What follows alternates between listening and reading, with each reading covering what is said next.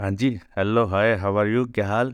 तो आज फिर आ गए हैं हम लूथर, हाँ जी, का हम रिव्यू करने आए हैं द फलन सन। एक्चुअली बीबीसी की पहले जो सीरीज़ थी लूथर, ये उसी का ही पार्ट है, लेकिन इसको अब नेटफ्लिक्स ने मूवी के रूप में दे दिया है। 2 घंटे 9 मिनट की ये मूवी है। IMDB पे रेटिंग इसकी 10 में से 6.5 है। तो और मेरे को भी यार इतनी लगी है, मतलब मैं अगर देना चाहूँगा तो 5 में से मैं भी 2.5 स्टार, ढाई, हाँ चलो ठीक है, 2.5 तो ठीक है, 2.5 स्टार ही दूंगा।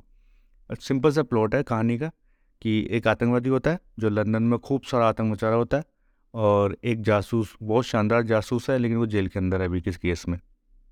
तो वो जो आतंकवादी है वो उसको टारगेट करता है और उसको टीच करता था हर 2 मिनट में कि तुम इतने ही बड़े हो, इतने ही शानदार, तुम मुझे पकड़ के दिखाओ, मैं लंदन को बर्बाद कर दूंगा, तबाह कर दूंगा, ये कर दूंगा, वो कर दूंगा।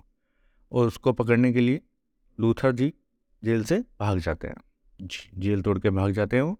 अब कहाँ पकड़ते हैं कहाँ नहीं पकड़ते वो आप देख लेना मूवी में। इसका जो एंड है वो नॉर्वे एक जगह है ना, वो बर्फ़ से घिरी हुई, तो वो वहाँ पे शूट किया गया, लेकिन उसकी खूबसूरती पूरी दिखाई नहीं गई। वो बहुत अच्छा बन सकता था, मुझे समझ में नहीं आया पूरा ये क्रू और मेंबर वहाँ करने क्या गए थे। जाते तो कम से कम उसको खूबसूरती तो दिखाते, उसकी तो खूबसूरती भी दिखाई नहीं गई। अच्छा, कास्ट इसकी ज़्यादा कोई बड़ी नहीं है।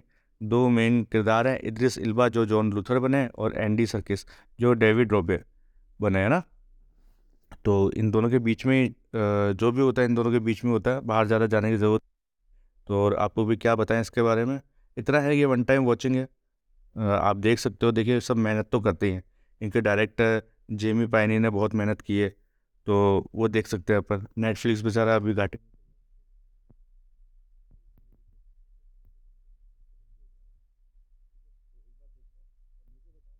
मूवी कैसे लगी और आपका भी देखो, बताना मुझे, बहुत ज़रूरी है ताकि मुझे पता पड़े कि मैं अपना रिव्यू ठीक ठाक दे रहा हूँ या नहीं दे रहा।